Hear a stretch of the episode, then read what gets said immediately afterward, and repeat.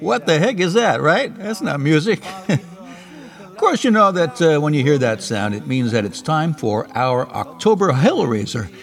It's the time of year where we might get a visit from Uncle Tuttle, and that can happen anytime. Sometimes the wires get wet.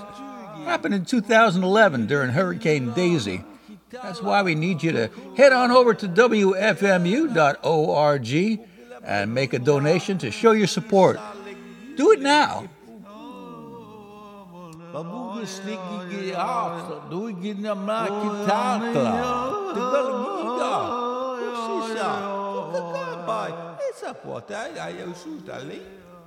Right now, I'm going to ask that you embrace the next radio program.